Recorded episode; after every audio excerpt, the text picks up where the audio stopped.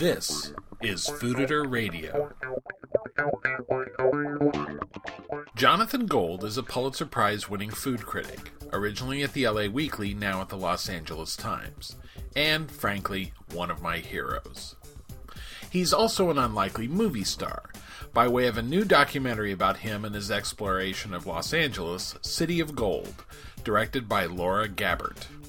They were both in Chicago last weekend for the opening of City of Gold, and I got to interview them in a gleamingly white and hip suite at the Public Hotel. This was the kind of publicity tour where the subjects get a new person interviewing them every 20 minutes. So I was determined not to ask what everybody else was asking. No questions about anonymity, celebrity chefdom, whether deep dish is really pizza, or any of that. For this more informal audio version, I left in some of the chit chat and interplay of our meeting that got tidied up and out for publication. Beginning with introducing my 14 year old son, Liam, who was tagging along with me that day. Laura, this is Mike Hello. Ever. Uh, I believe you might have met last yes, I night. think we met briefly last night. How are you? Yeah, good, good. Let's see, let me grab a. Uh, would you like a? Would you, You like guys a are posed Coca-Cola? well next to the City of Okay. Gold posters. Do you want us to stand up or uh, No, it's good. Okay. Actually, I, li- I like that. the It's casual? dynamic. Yeah, there- there's nothing better than posing next to my own butt. Yeah. What's your name? Uh, oh, Leo. Uh, Hi, Liam. Laura. so he went to the film, and he didn't know who you were until he heard your voice, and he said, "Oh, it's the guy who's on Good Food," because we listen to that in the car Oh, sometimes. funny. Oh, that's so cool. So I actually get that at the farmers market. Sometimes it comes people on. It, recognize that. it comes on at about the same time as the um, as the Pasadena farmers market, and I go in and I you know I'll like talk to a farmer and people like flip because they've heard me on the radio five minutes earlier. right, I bet. I know that voice. My, my, my friend Pete is in like the first first episode of Mind of a Chef for about five minutes, like watching like Chang make him overeat ramen, and he says like everybody people Still. come up to him in airports. Wow. All right. Shall we? Yeah. Sure. Okay.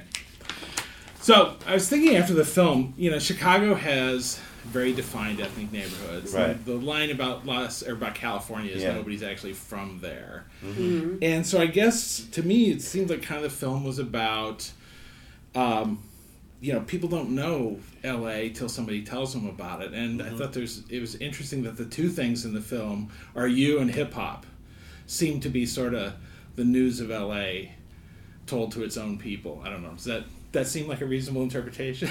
I don't know. What do you think? Uh, I would never deign to put myself in the same like stratum as as, As as my as my homeboy Dre, but yeah. Yeah. Yeah. yeah.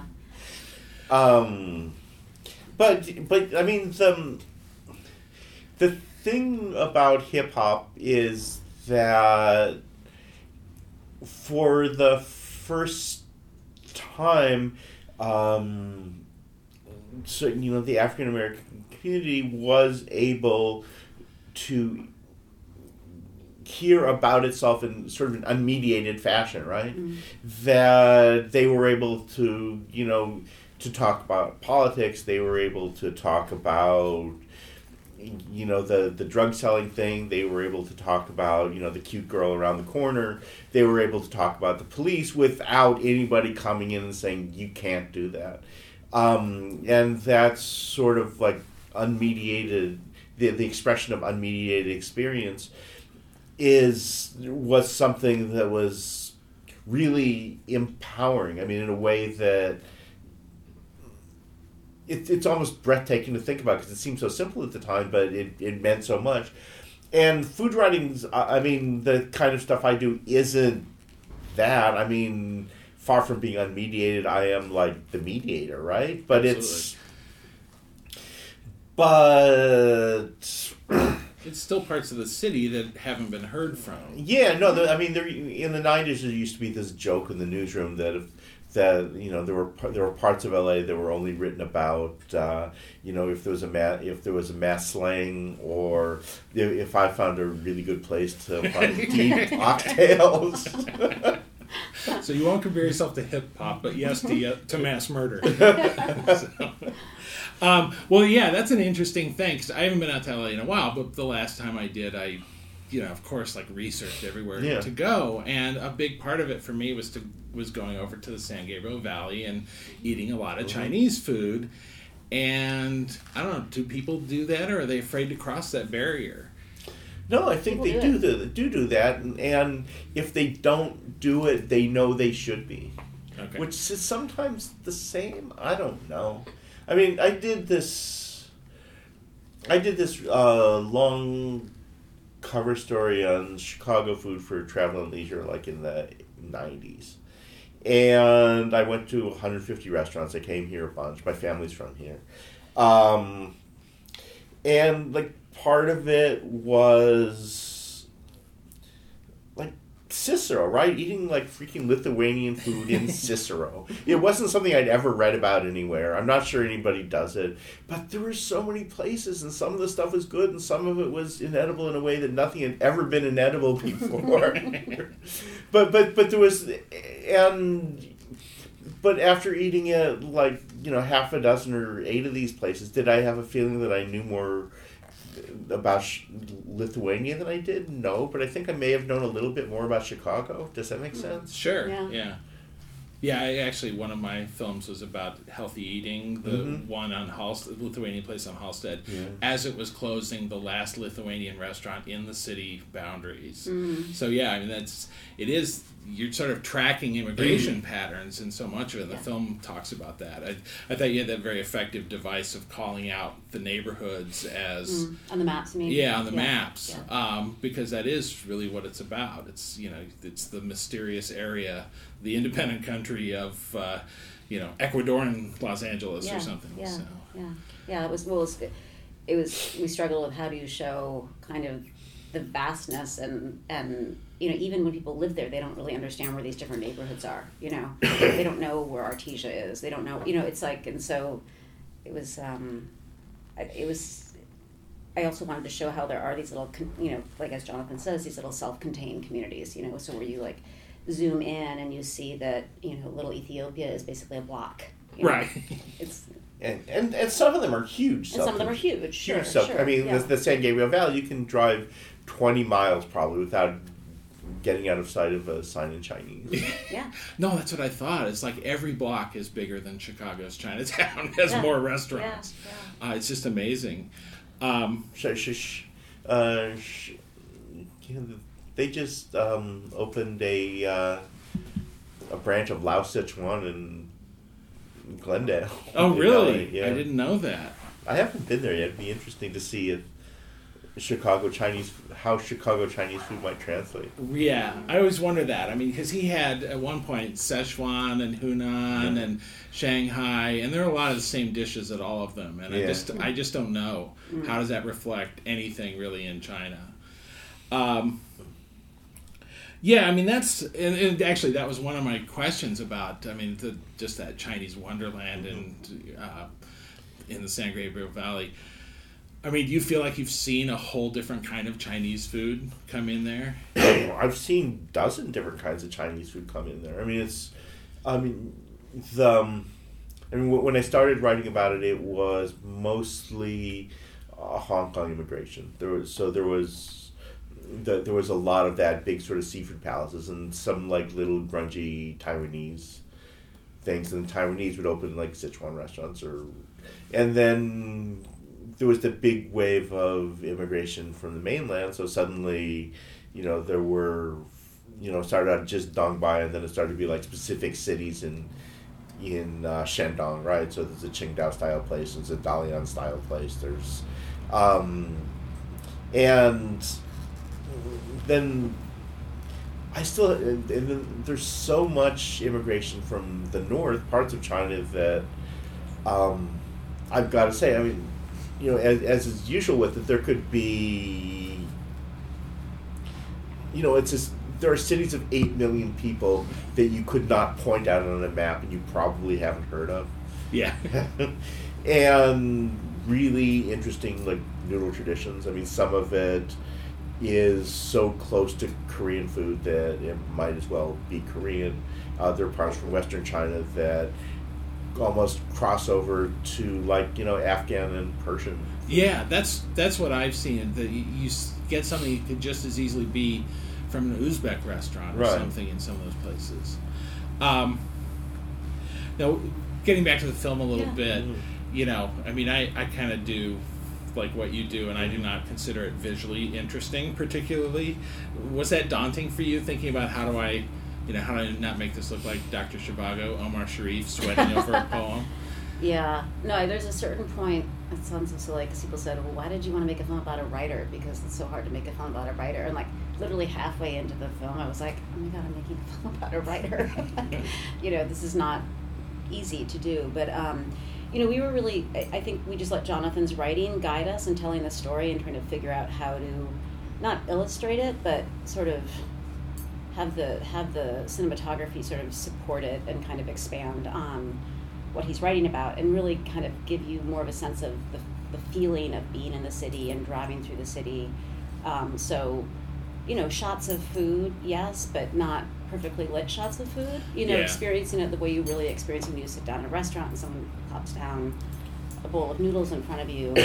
Um, Yes, I admired that there was never a row of scallops with the front one in perfect focus, Yes. rack focus. and then rack focus yeah, toward yeah, the back. Yeah, thank you. I- I, I- appreciate I- you noticing that. I, I mean, I, I, I love Jiro Dream of Sushi, but there's that there's that point where there's got to be 140 repetitions of that one shot of the uh, of the net that like relaxing gently into the the, lovingly rice. putting the yeah. I know. Yeah, you know, honestly, I, I saw that documentary about Noma, and Yeah.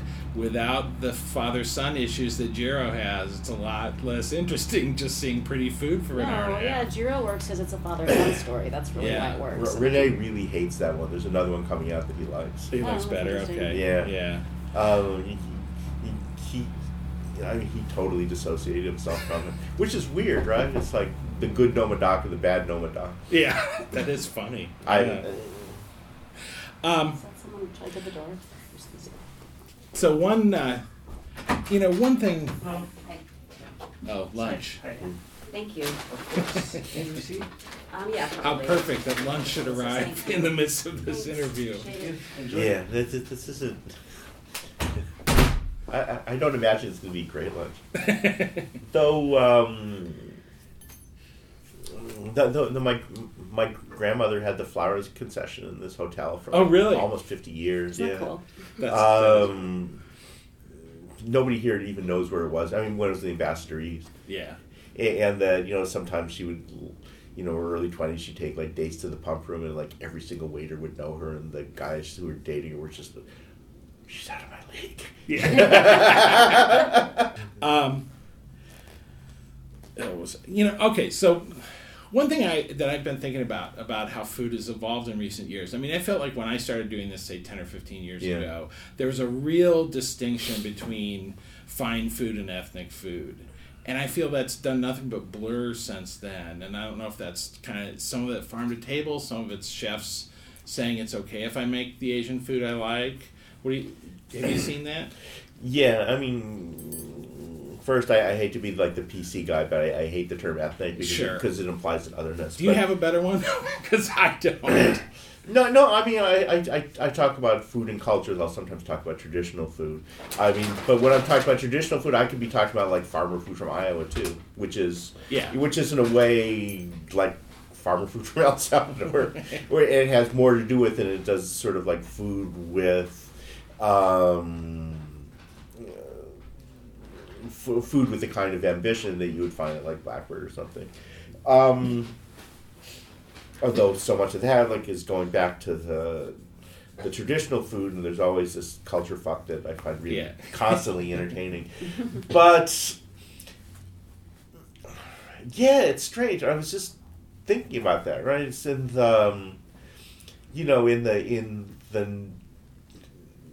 in the '90s and maybe um, in even the '80s, there were like restaurants that considered themselves fusion places, right? And they would have a Thai noodle dish on the menu. Um, but they wouldn't have gone to the Godhead Thai restaurant that was six miles from the restaurant because they didn't think they had to. Um, that you know one of the best restaurants in town sort of had lots of references to street food around the world. But you could do something like a Thai sausage salad or uh, or a puna pancake without thinking that.